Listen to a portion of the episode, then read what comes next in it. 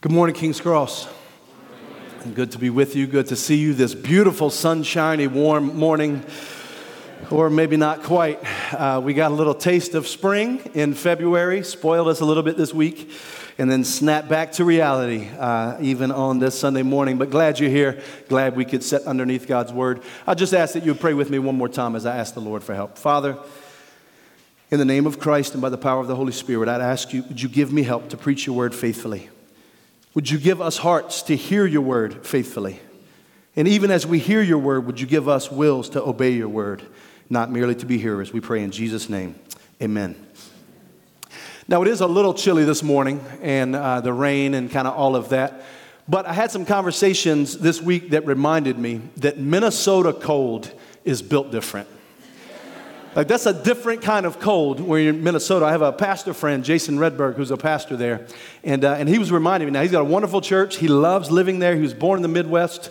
And, uh, and so he loves it. He loves the weather. He loves the cold. None of it is he's whining or complaining about. But I have another friend named Nate Aiken who went up to a conference in back to back Januaries, went up to this conference. And they were telling me about this Minnesota cold and the different kind of cold that happens in Minnesota. And the reason is the second year Nate went up to that conference, it was 25 degrees. Now, you might think that doesn't sound too bad. 25 degrees, that's cold. But we have that kind of cold in North Carolina. That's not too bad. The reason I highlight that 25 degrees in the second year is because it was 65 degrees warmer than the previous year. Yeah, do the math. Negative 40 the previous year when he went to Minnesota. Minnesota cold is built different. And so they told me stories about when it's that cold and you walk outside, immediately your nose hairs freeze inside your nose. Like you feel like your nose harden up as it is so cold. It's just a different kind of cold. But Pastor Jason loves Minnesota. He loves the cold. And so even he'll talk about that cold and those experiences, and he does it with affection, not with complaint. And he was describing to us the beauty of snow on the ground for months and months and months and months and months and months of the year. And he kind of described, he got into this moment, and you could tell there was some nostalgia, there was some joy, there was some, he was trying to help us understand the beauty of Minnesota. And what he said was, no, no, but you guys don't understand.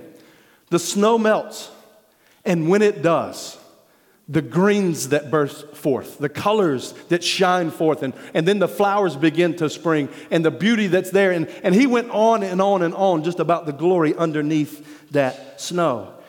And he said by the time it gets into sun, summer that it's enchanting. Now, I might be a bit skeptical of his joy from my own personal experience and what I would think about negative 40 degrees, but I know that this man was giving testimony to something that he really indeed loved. That this beautiful new life, this new resurrection happens every spring. And that underneath that snow, somehow, all of that cold, all of that snow when it all melts, nurtures the ground such that it produces this incredibly beautiful fruit in this beautiful scene.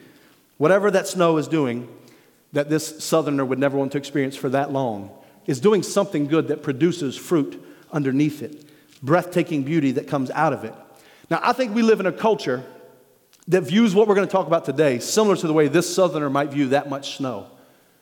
Is if there's that much snow, that's only surely oppressive and holding down that which is underneath. And that's the concept of authority.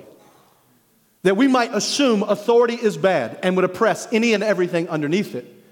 But when we come to the scriptures, what we find out is that good authority, like the snow in Minnesota, actually nourishes that which is underneath it and causes it to flourish and to grow. That authority itself is not bad, but indeed can be a glorious gift when used rightly.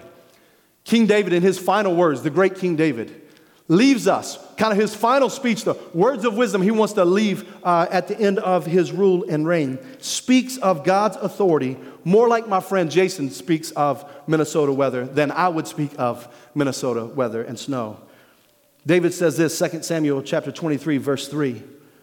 The God of Israel has spoken. The rock of Israel has said to me, When one rules justly over men, ruling in the fear of God, he dawns on them like the morning light, like the sun shining forth on a cloudless morning, like rain or snow in our illustration that makes grass to sprout from the earth. Jason loves Minnesota weather because he knows that beauty is going to burst forth from underneath that snow blanket. God loves just authority because he knows the beauty that will burst forth underneath the authority of, of, of the, uh, the, the goodness of just authority. Good authority, contrary to popular opinion, isn't oppressive, but instead is a great blessing because God designed it that way. That actually explains to us why it's so painful when authority is abused. Because it's supposed to be so good. Authority's supposed to bless those underneath it. So when that authority that's supposed to be so good is abused, it's uniquely evil and uniquely painful. When the snow plays its role correctly, it leads to beauty and flourishing. When human authorities rule in the fear of the Lord, reflecting and pointing to God's good authority, then those, those underneath that rule flourish. Now, if the snow stayed uh, all throughout the year, multiple feet deep, then it would indeed be oppressive and deadly to most of the vegetation underneath it. But it doesn't. There are seasons in Minnesota, and God puts authority in place to cause certain growth underneath that authority. Now, the problem with all of this is we're all sinful. And all of us assume, and particularly in our day, authority is bad and we ought to rebel against it. We ought to be skeptical of it. And again, abusive authority is awful. We ought to, to, to lament and grieve that. But good authority is a gift. But if you think it's not natural for us to be sinful, I would normally just say, we'll just have some kids. But this church currently has no problem having kids. like, that's happening a lot. So I could just say, look around you, and we'll see so many examples of these perfect, precious, beautiful, lovely little sinners. Like rebelling against authority is so natural. Just look at the children, just look at your own heart. But authority itself, when one rules justly, is a good gift from God. So, what does God mean for us to learn how to rightly relate to authority? That should be the question. If authority is supposed to be good and calls us to flourish, where does God mean for us to learn from good authority? Well, that's where we turn to today in the fifth commandment. The fifth commandment says, Honor your father and mother, that your days may be long in the land that the Lord your God has given you. We are to honor our father and mother so that we might learn to live the abundant life God has called us to live, to understand and relate to authority rightly, that we might flourish. We're to honor our father and mother that we might live this life, that God has called us to live a good life. Now, in our study of the Ten Commandments, we're moving to the second tablet of the law. So, uh, by that, I mean the first four commandments are dealing with God. So we've been walking through these commandments. The first commandment, no other gods. And so we said in our study together, we're not allow anything to rival our allegiance to the one true God. Second commandment, no self made idols. We're not to worship the true God, but in the wrong way. Third commandment, do not take the Lord's name in vain. We're not to misrepresent the God whom we worship and follow. And then last week we looked at the fourth commandment to keep the Sabbath day holy we are to rest in his finished work, not in our own. So those are commandments one through four in the first tablet of the law, and all of those are vertical, our relationship with God. Here's how we ought to live in relation to God.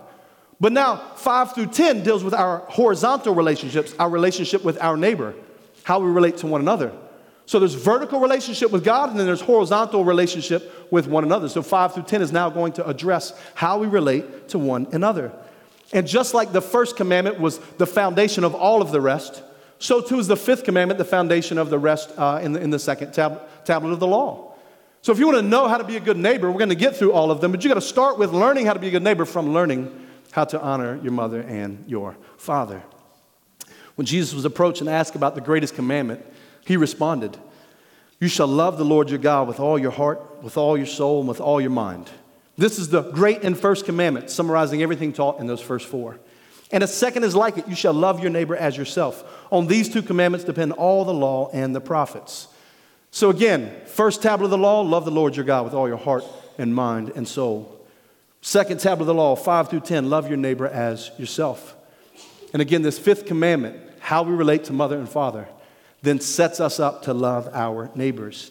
Ultimately, this commandment is about more than just honoring your father and your mother.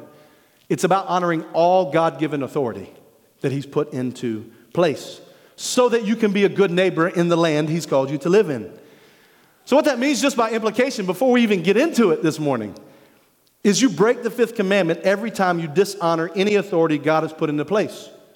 And God has put into place every authority. So, somebody look at your neighbor and say, We all in trouble on this one. Like we're in trouble. Because we naturally don't like authority. And where we naturally don't like authority, we naturally don't like the God who placed all authority in place. And so we see again the need for a Savior, even from the get go.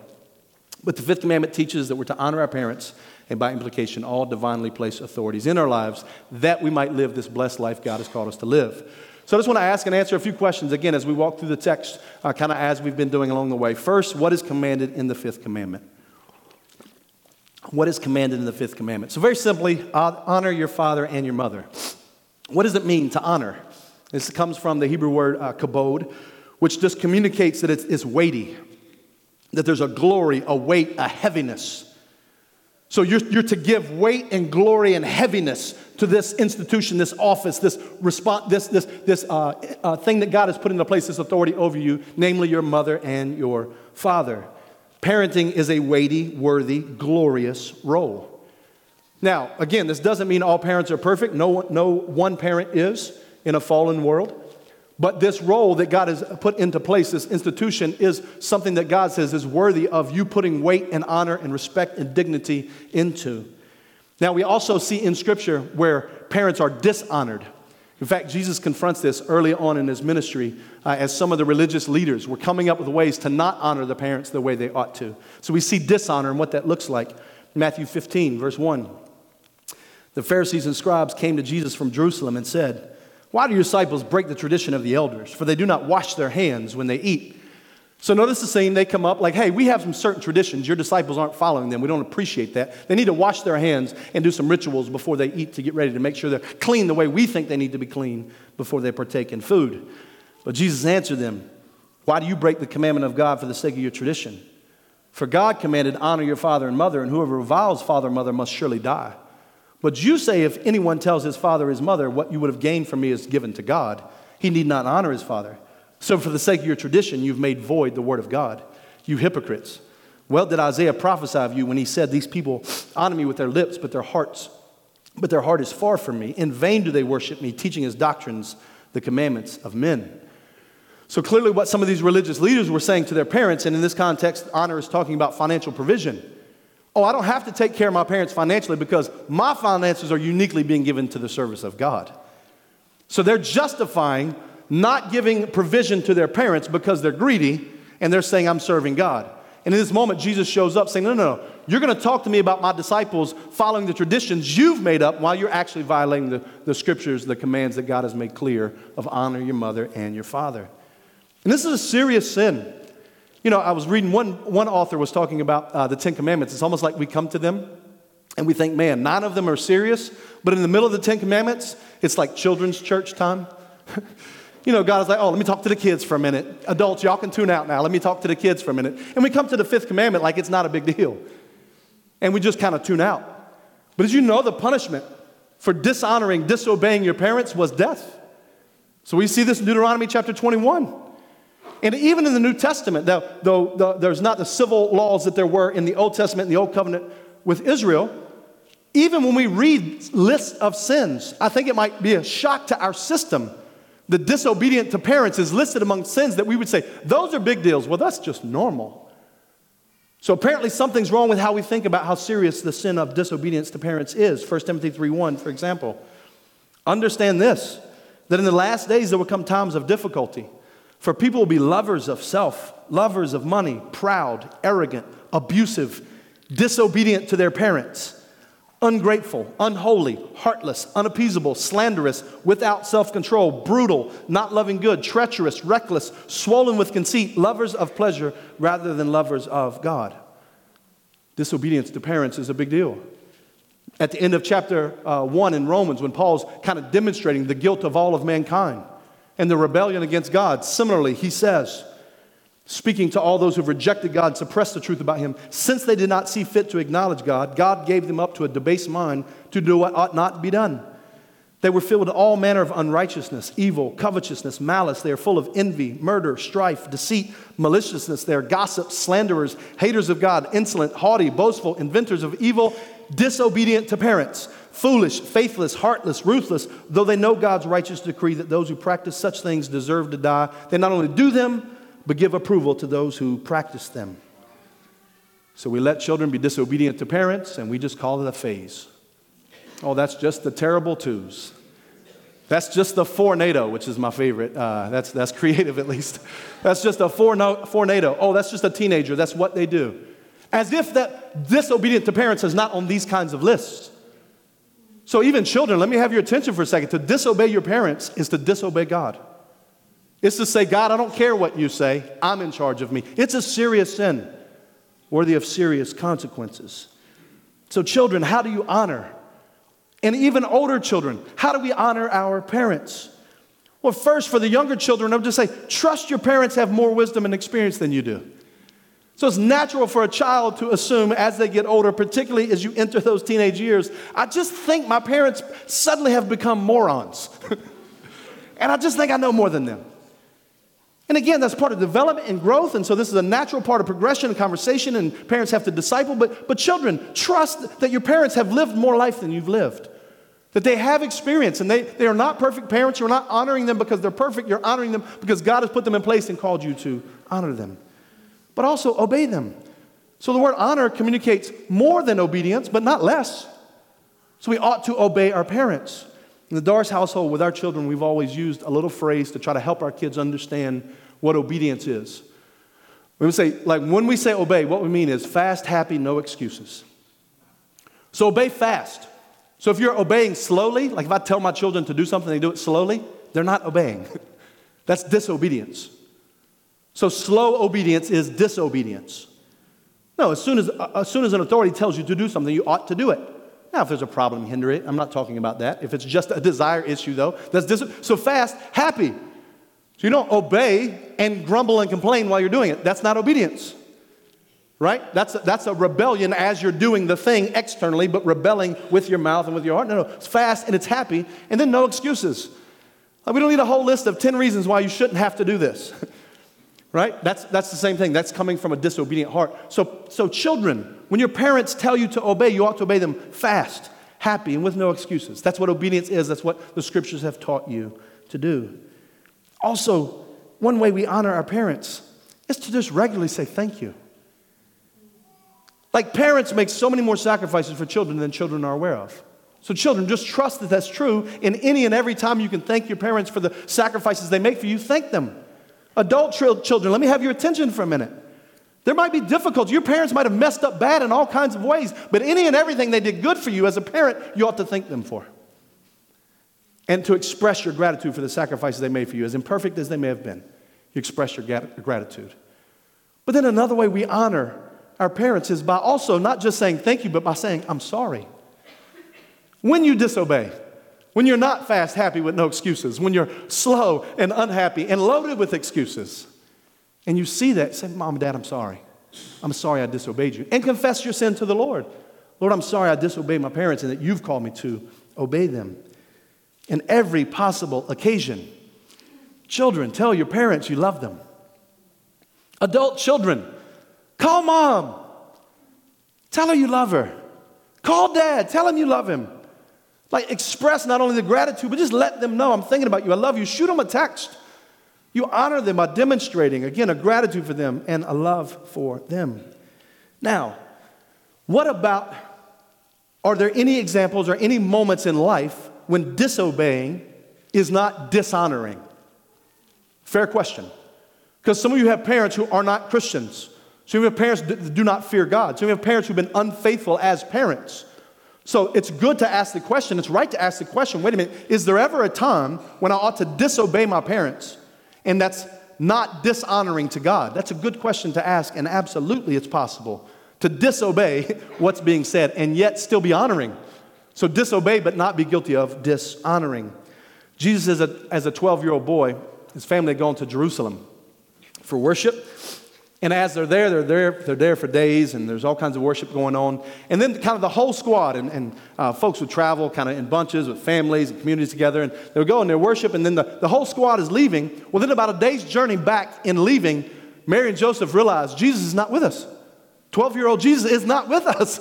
So they look up, and it's like, Where is Jesus? That's a good question to ask always, by the way. That'll preach. Where is Jesus? Ask that question, find him. Do everything you can, find Jesus. But they're asking, Where is Jesus? Like, we can't find him. Where is he? And so they go back and they find him. And, and they see him and they're astonished. And we pick up there in Luke chapter 2, verse 48. When his parents saw him, they were astonished. His mother said to him, Son, why have you treated us so? Behold, your father and I have been searching for you in great distress. He said to them, Why were you looking for me? Do you not, did, not, did you not know that I must be in my father's house? That's meaning the temple. They did not understand the saying that he spoke to them. He went down with them and came to Nazareth and was submissive to them. And his mother treasured up all these things in her heart. And Jesus increased in wisdom and in stature and in favor with God and man. So in this moment, his parents felt like, wait a minute, you didn't do what we thought you ought to do. Clearly, Jesus didn't sin. He responds says, no, no, I was about my father's business. I was worshiping, I was in my father's house. I was doing what God had called me to do. And in that moment, notice clearly he communicated it with a gentleness and a respect that honored Mary because she responds to that by saying, or the scripture tells us, she treasured this in her heart. My boy is following the Lord. So I'd even just take a second there and say, parents, if your children are being faithful to God, and they're not Jesus, so they're going to mess up, right? He didn't mess up in any of this. Your kids are going to mess up following the Lord. But if they're seeking to follow the Lord, even if they mis- make mistakes on the journey, treasure in your heart that they're seeking to follow the Lord. Your parenting has accomplished its purpose. Parenting is not to keep them forever. Parenting is to send them following God. Even the authority we have is meant to point them to another authority that they would follow Him their whole life. So if they're following God, you celebrate that. You honor that. You encourage that. Young people, especially college students, let me have a word for just a minute. College students, be careful. The Lord does incredible stuff through college ministries and in college students' lives. He turned my life upside down in college, and I made some of the errors I'm telling you not to make. You get on fire for the Lord, He lights you up with passion for His name and for His kingdom and His word, and suddenly you go home and treat your parents like they're the worst Christians you've ever met. They feel judged by you. Like suddenly you're correcting everything they're saying. You're trying to fix their doctrine. You're trying to fix everything they did in their parenting. You're trying to count like you're doing all. No, stop. Don't do that. Christ doesn't save you, light you up with passion, and make you an arrogant jerk. no, no, no. Let's go back and let's be humble with our parents. Let's understand no, no, maybe they did do some things wrong. Maybe they're not even Christians. But as we represent Christ, we ought to be humble as we talk to them about the things God. Let them see, man, I don't even know if I agree with all that you're doing. I might even be nervous you in a cult or something, but your life is different and it's and something about it is right. So be humble in this conversation. Now, we also see disobedience uh, is not the same thing as dishonoring in the early church. So in Acts chapter 5, the apostles are preaching the gospel. And then people are getting upset. It's like, man, too many people are being converted. Too many people are coming to faith. Too many people want to follow Jesus. And we pick up in Acts chapter 5. When they called in the apostles, they beat them and charged them not to speak in the name of Jesus and then let them go. Then they left the presence of the council, rejoicing that they were counted worthy to suffer dishonor for the name. And every day in the temple and from house to house, they did not cease teaching and preaching that Christ is Jesus. So, clear in this moment, this is highlighted as a positive example when the world tells you, uh uh-uh, uh you can't preach Jesus is the only way to God, they did not obey. Authorities beat them, charged them not to do something. They disobeyed, but that was not dishonoring authority. How is that not dishonoring? How is that not violating the principle that we're seeing and studying, even that comes forward from the broad application of the fifth commandment? Because bowing the knee to Christ is the first step in the pathway to honor all divinely placed authorities. In the end, every single knee will bow and confess Jesus is Lord. Those who bow the knee to Christ now in worship seek to honor every earthly authority in such a way that's consistent of honoring the authority that is himself Christ. So we cannot break the first commandment, no other gods before me, and still keep the fifth commandment. So if an authority says, hey, worship me, not Christ, no thank you, I will worship Christ. That's honoring that authority. Why? Because that authority is abusing their authority. That authority is doing more than what God has given them authority to do. They're saying, I am God, bow to me. We say, No, I bow to Christ and Christ alone. So we're honoring that authority because we're honoring the design that that authority has, not uh, the manipulation of that authority and, and the, the wrong use of that authority. Honoring, honoring earthly authority means honoring what that authority is designed by God to do. If they call you to disobey God, you obey God. That's still honoring the authority, even though it's disobedience to them in the moment. So you do not honor your parents who diso- tell you to disobey God by obeying them. So if your parents tell you to disobey God, you disobey your parents. You do it humbly, You do it gently, you do it respectfully, but you obey God over in every single man, woman, boy, or girl. So, is it ever right to disobey your parents? Of course it is. If they tell you to disobey God, who's revealed himself, and as he's revealed himself in his word. This is why Jesus says in Luke 14 if anyone comes to me and does not hate his own father, mother, and wife, and children, brother and sisters, yes, even his own life, he cannot be my disciple. Whoever does not bear his own cross and come after me cannot be my disciple. And then down in verse 33, therefore, any one of you who does not renounce all that he has cannot be my disciple. Jesus is clear. No, no, no. You got to keep the first commandment I'm the sovereign Lord. You can't break that one and keep the fifth one. If you break that one, you're breaking the fifth one as well. So, again, our supreme allegiance must be to God in Christ.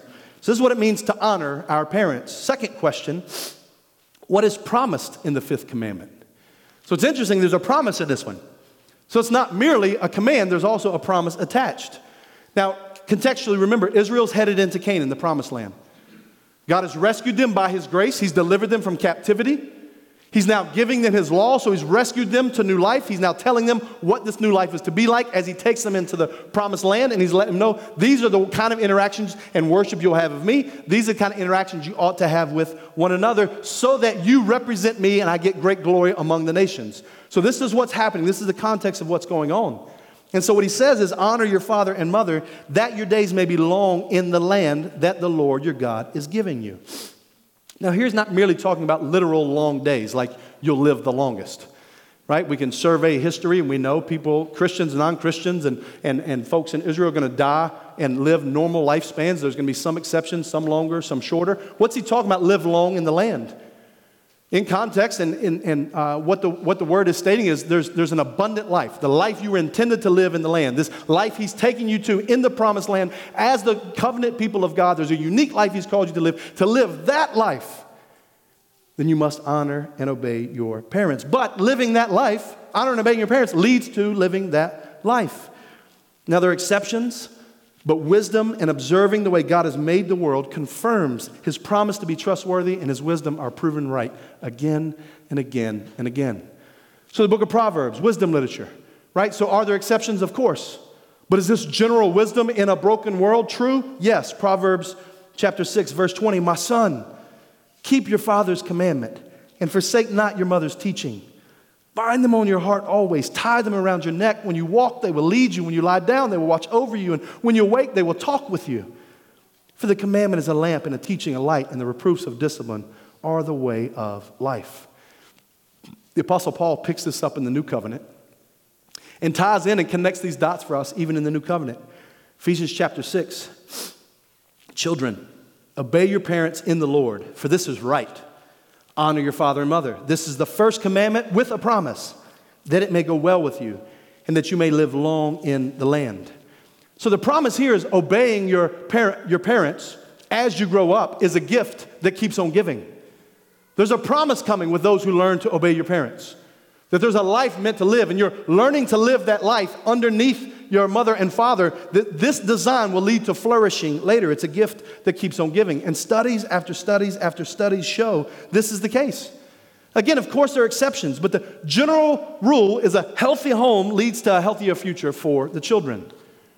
So, if you want to go do any studies on poverty, on folks in jail, on abuse, on like on anything, if you go study any of it, like those who flourish are those who grow up and learn under loving parents to honor and obey their parents. And those who suffer often missed out on that. We get to see it over and over and again. This is the way of the world. Albert Mohler highlighted, I think in 2008, 2009, that a USA Today article on the profiles of successful CEOs discovered something that at some level was shocking to them. Most of the CEOs they profiled that were successful had all been spanked as children. That's not, some, that's not a narrative they were wanting to tell in that article. It, it was just ended up being the data. That parents who are involved instruct, instructing, discipling, even disciplining their children lead them to go on to live the kind of life they're meant to live. That instruction prepares and teaches them. Parents who lovingly demand that their children honor them as the Lord has commanded, prepare their children, even especially and most importantly, for the discipline of the Lord. Like, listen, if your children run your house, your children will think they get to run God. Like you're meant to teach them how to submit to loving authority. If you don't do that, they're not to have any interest and instinct to submit to the loving authority of God. They'll say, no thanks. I've been running this house and I'm to keep running my life.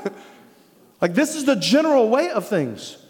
And so we must disciple and di- discipline our children because we're teaching them and pointing them. Like we're serving a purpose. We're not the end goal as parents. The end goal is to follow God. This is what the author of Hebrews picks up. Hebrews chapter 12, verse 8. If you're left without discipline in which all have participated, then you're illegitimate children and not sons. Besides this, we've had earthly fathers who disciplined us and we respected them. Shall we not much more be subject to the Father of spirits and live? For they discipline us for a short time as it seemed best to them, but He disciplines us for our good, that we may share His holiness. For the moment, all discipline seems painful rather than pleasant, but later it yields the fruit of righteousness to those who have been trained by it. So, we're to, if our children are going to live this life, we must discipline them to teach them how to follow God. So, let me take a little sidebar to parents for just a minute. Parents, discipleship of your children is your responsibility, not the church's. The church is to equip you and to aid you and to come alongside you, but it's your job to disciple your kids to Christ. You're to teach them the word, you're to pray with them. You're to lead and show them what it looks like to worship Christ and to value the body of Christ and to, to hold uh, others accountable, to be held accountable. You're to model for them what hospitality looks like. You're to model to them what generosity and sacrificial, loving leadership look like. That's your job. And you can't abdicate that to anyone else. That's your job as a parent to do. The church is to do everything she can to equip you to do that and to come alongside you and help you in that. Excuse me, as you disciple them. This is why Paul continues in Ephesians 6 Fathers, do not provoke your children to anger, but bring them up in the discipline and instruction of the Lord. This is why the Shema in Deuteronomy chapter 6 Hear, O Israel, the Lord our God, the Lord is one. You shall love the Lord your God with all your heart, with all your soul, with all your might.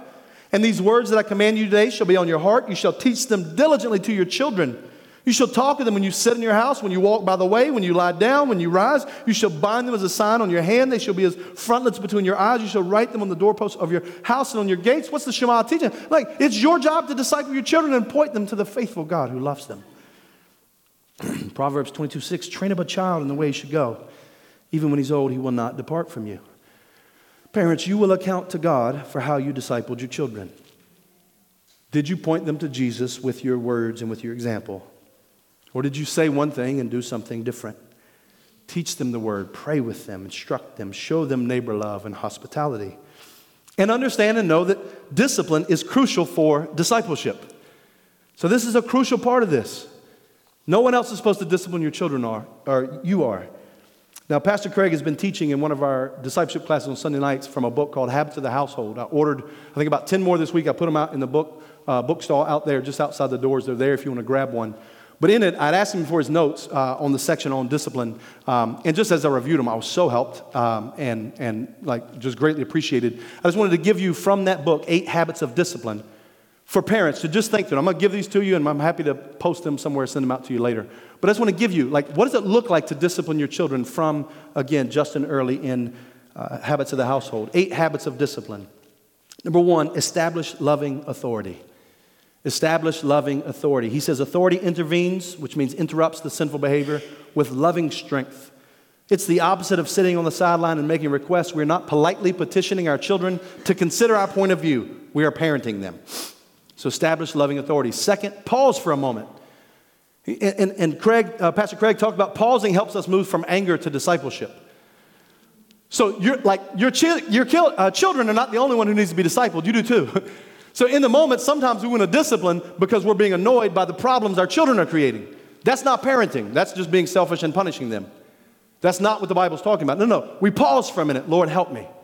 Help me to disciple my child in this moment of discipline. Thirdly, pray and talk to yourself. Ask the Lord for help. Teach yourself and say to yourself, I know my job is to go parent and shepherd and care for and discipline, not to respond out of anger because I'm annoyed. Fourthly, use body language and space more than words and threats. Our eyes and shoulders and hands communicate a lot. Earley recommends sitting a child in your lap or sitting down beside a teenager or kneeling down to a kid's level. Knowing love is more powerful than anger. Let them know I'm having this conversation and disciplining you because I love you to help you. Number five, he says, be relentless in seeking understanding. Our goal is to help our children understand their hearts, not only what that they did was wrong, but to try to figure out why they did what they did. So they understand and see sin even in their heart, and then we point them to Christ and the Savior. like, do you see this? This is sin. That's sin in your heart's why you did that sin in your life. But this is the good news of the gospel. Now we point them to Christ. So again, be relentless in seeking understanding. Number six, he says, think carefully about consequences. Our goal in discipline is to get confession and reconciliation, not retribution. Grounding or timeouts or a pause, not an intervention. We want to be consistent in our actions and in the actions between both parents to be consistent in the consequences and make sure they're communicating and teaching and discipling our children.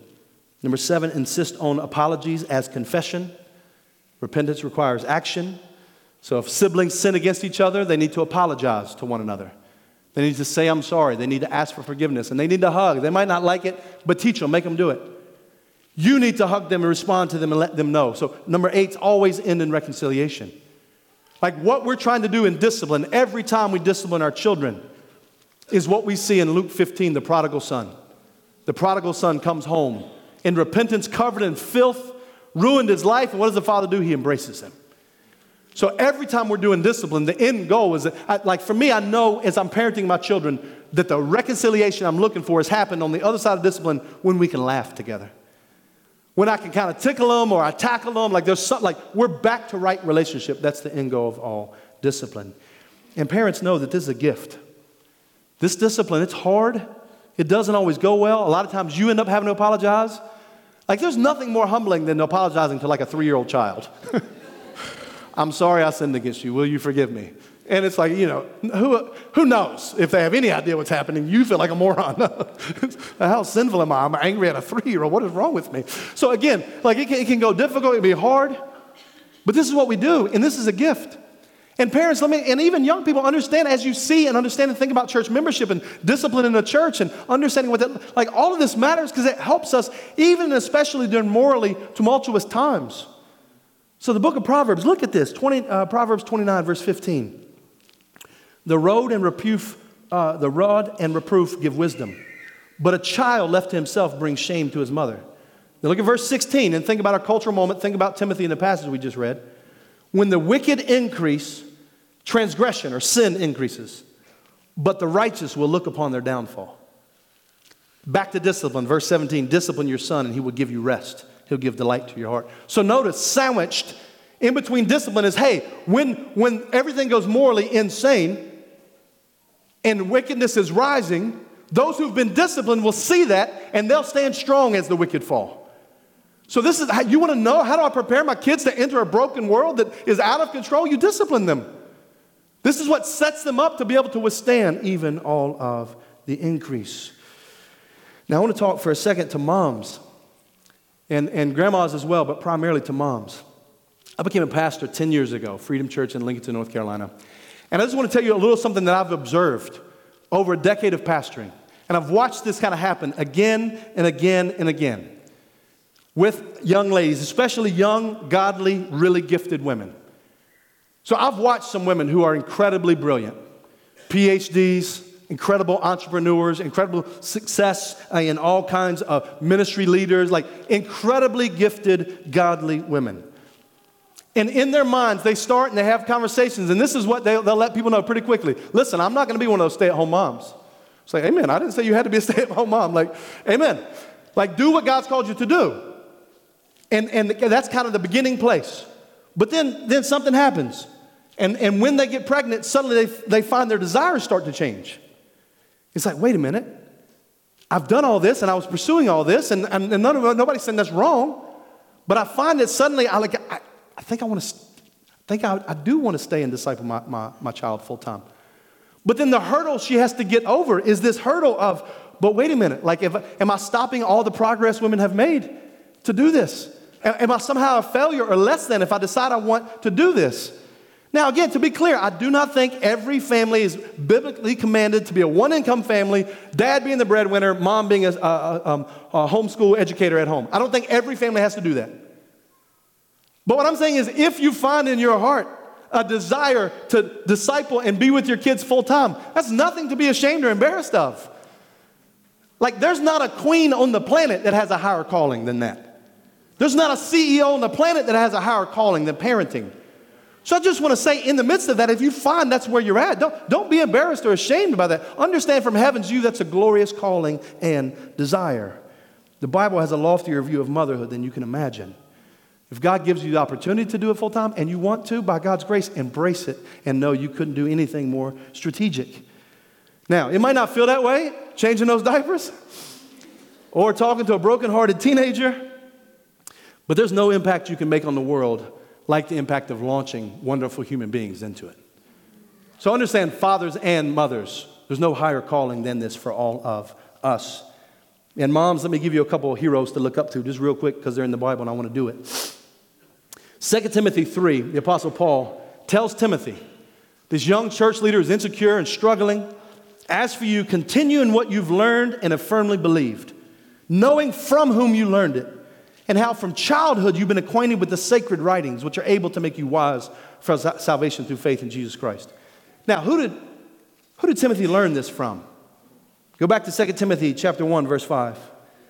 I'm reminded of your sincere faith a faith that dwelt first in your grandmother Lois and your mother Eunice, and now I'm sure dwells in you. So Paul says, and listen, you got some heroes in the faith, Timothy. Your mom and grandmom. You got the faith from them. Cling to that faith. Trust that faith. Pastor this church in that faith. Be a missionary in that faith that you learned from mom and grandma. So again, this calling, there's nothing greater than no higher calling than this. Look up to and be and be willing to embrace mothers and fathers, the high calling of parenting. Now, we conclude, thirdly, the way we have every other time uh, in this study. How did Jesus fulfill and transform the fifth commandment? How did he fulfill and transform? Jesus demonstrates in his incarnation what it's like to honor and obey his Father. Even when in his humanity, he asked and inquired to the Father about this cup of suffering in the Garden of Gethsemane. So we find out what does it look like to perfectly honor your Father? Even when you're like, Father, like in even this, obedience even in this. So Christ is in the Garden of Gethsemane, knowing the cross is coming, literally sweating physically great drops of blood, knowing I'm about to drink the cup of God's righteous wrath, though he had no sin of his own, knows I'm going to suffer and die underneath the wrath of Almighty God. And we enter into his prayer clause at verse 36 of Matthew 26. Jesus went with them to a place called Gethsemane, and he said to his disciples, Sit here while I go over there and pray. Taking with him Peter and the two sons of Zebedee, he began to be sorrowful and troubled. Then he said to them, My soul is very sorrowful, even unto death. Remain here and watch with me. Going a little further, he fell on his face and prayed, saying, My father, if it's possible, let this cup pass from me. Nevertheless, not as I will, but as you will. And he came to the disciples and found them sleeping. He said to Peter, You could not watch with me one hour? Watch and pray that you may not enter temptation. The spirit indeed is willing, but the flesh is weak. Again, for the second time, he went away and prayed, My Father, if this cannot pass unless I drink it, your will be done. And again it came and found them sleeping, for their eyes were heavy. So leaving them again, he went away and prayed for the third time, saying the same words again. Then he came to the disciples and said to them, Sleep and take your rest later on. See, the hour is at hand, and the Son of Man is betrayed into the hands of sinners. Rise, let us be going. See, my betrayer is at hand. Jesus, the Son of God, perfectly honored his Father. Even when that meant sitting beside the Niagara Falls of God's righteous wrath, looking, knowing, I'm going to go drink it down to the last drop. My Father, could this cup pass? Nevertheless, not my will, but yours be done. And yet, just so we're not twisted in our understanding of what's happening, he did this with great joy.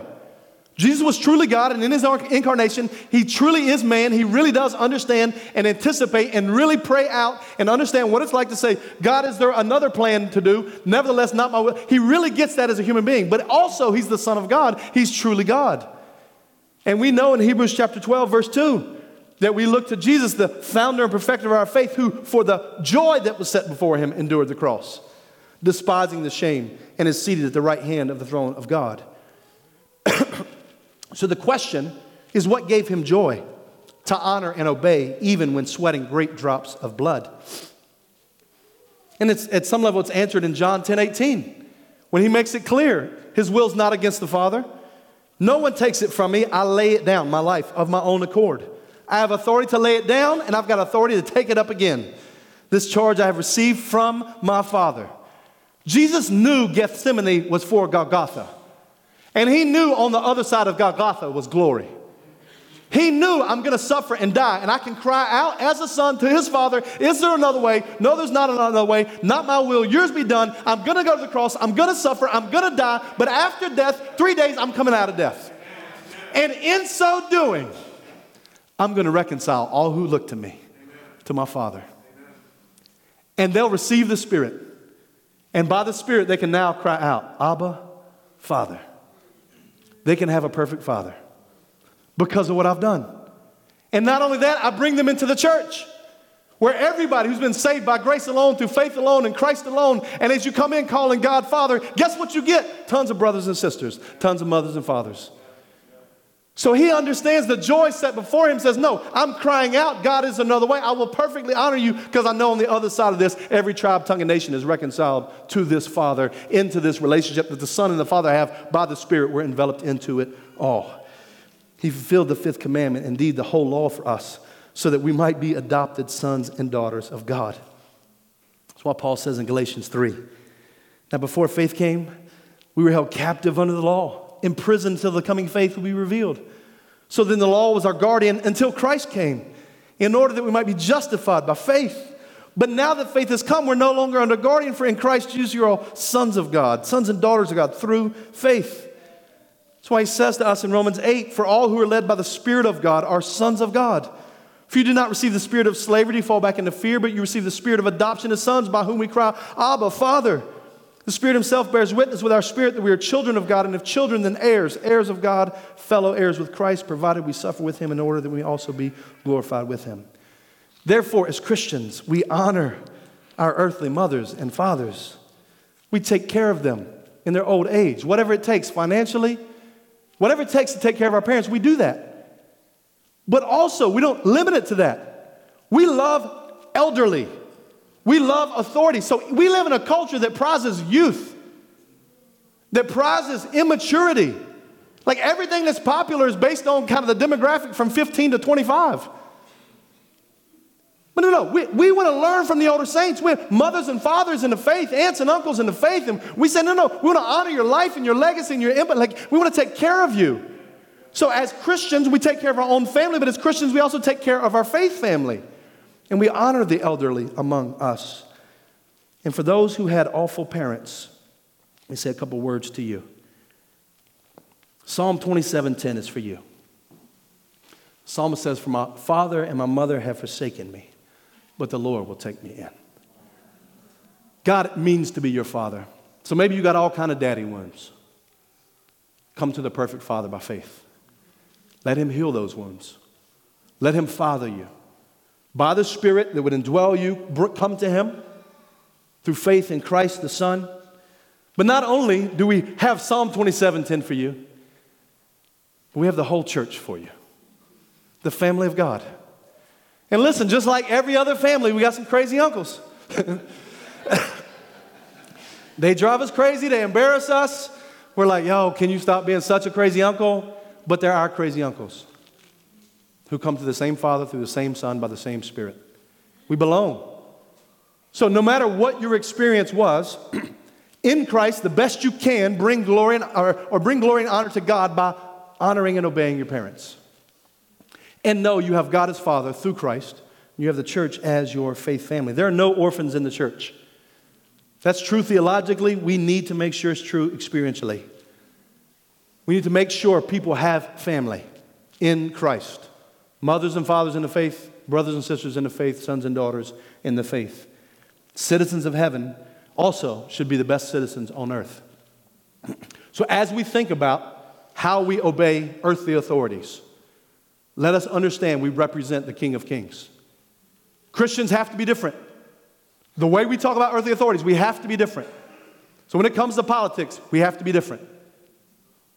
When it comes to policing and how we talk about police, we have to be different. So, unjust policing, we have to condemn as uniquely wicked and awful. Faithful policing, we have to say that's heroic. Like, we, have we have to say both. Both are true.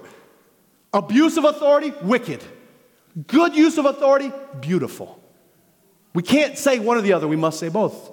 And when it comes to politics, let me just, particularly for the younger generation, I just need to tell you the older generation, and I want to say this with all reverence and humility and kind of in between. I'm putting myself in between younger and older. It's probably not fair. I should probably just group myself in the older. The older generation has not modeled this well for us when it comes to politics. Look at the last several presidencies and how politics have happened. It's bad. And the church, unfortunately, hasn't modeled a good example for us. The church often talks about politics more like CNN or Fox News without honor. I remember as a child growing up when if you said the president's name without saying president, you get corrected. You give honor to the president of the United States. Now we say something like the Donald or 45 or Sleepy Joe. That's, that's dishonoring. That's a problem. So a worldly culture can do that, no problem. Not Christians. Like we need to understand, no, we're breaking the fifth commandment when we dishonor authorities God has put in place. Now, we're in a democratic republic, which means we have responsibility, right? So they're not authorities the same way authorities would be even in emperors and ruling. No, no. Like we have to voice what they're doing wrong, and we can be bold and correct what they're doing wrong, speak out boldly about what they're doing wrong, but we do so with respect, not like CNN or Fox News. So I'm not, I'm talking to right and left. I'm saying Christians must be different. How we talk about authority ought to communicate respect the world doesn't communicate. Why? Because we honor God. And we want to obey him in all categories, including when we're talking about police, when we're talking about politics. And we do this, and I conclude reading 1 Peter 2, just so you know that's from the Bible, not from me. Be subject for the Lord's sake to every human institution, whether it be to the emperor as supreme or to governors as sent by him to punish those who do evil and praise those who do good. For this is the will of God, that by doing good you should put to silence the ignorance of foolish people. Live as people who are free, not using your freedom as a cover up for evil, but living as servants of God. Honor everyone. Love the brotherhood. Fear God. Honor the emperor. By the Spirit we pray. Let's close. Father,